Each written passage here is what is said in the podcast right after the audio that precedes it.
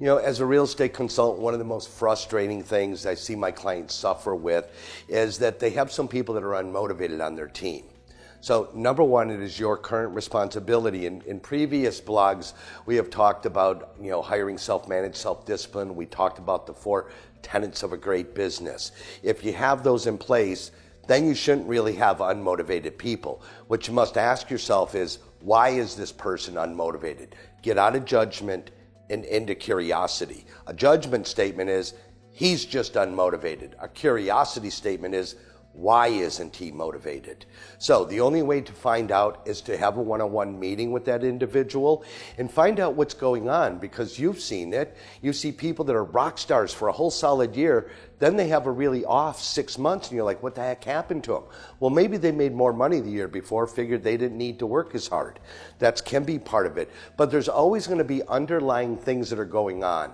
Remember, you don't walk in their shoes as they don't walk in yours. So be in curiosity. Find out, number one, what does motivate them? What makes them happy? What is their their chi, I call it, okay? What's in here that really excites these people? You know, what, we also have a, a, a, tool, we call it our favorite things.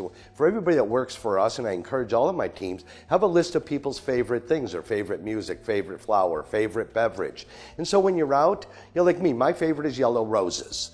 Okay? So if you want to send me flowers, send me yellow roses. They make me happy. So what, what motivates people is number one, they want to know that they're being listened to and that you really care about them, but don't let them cry on your shoulders without solutions.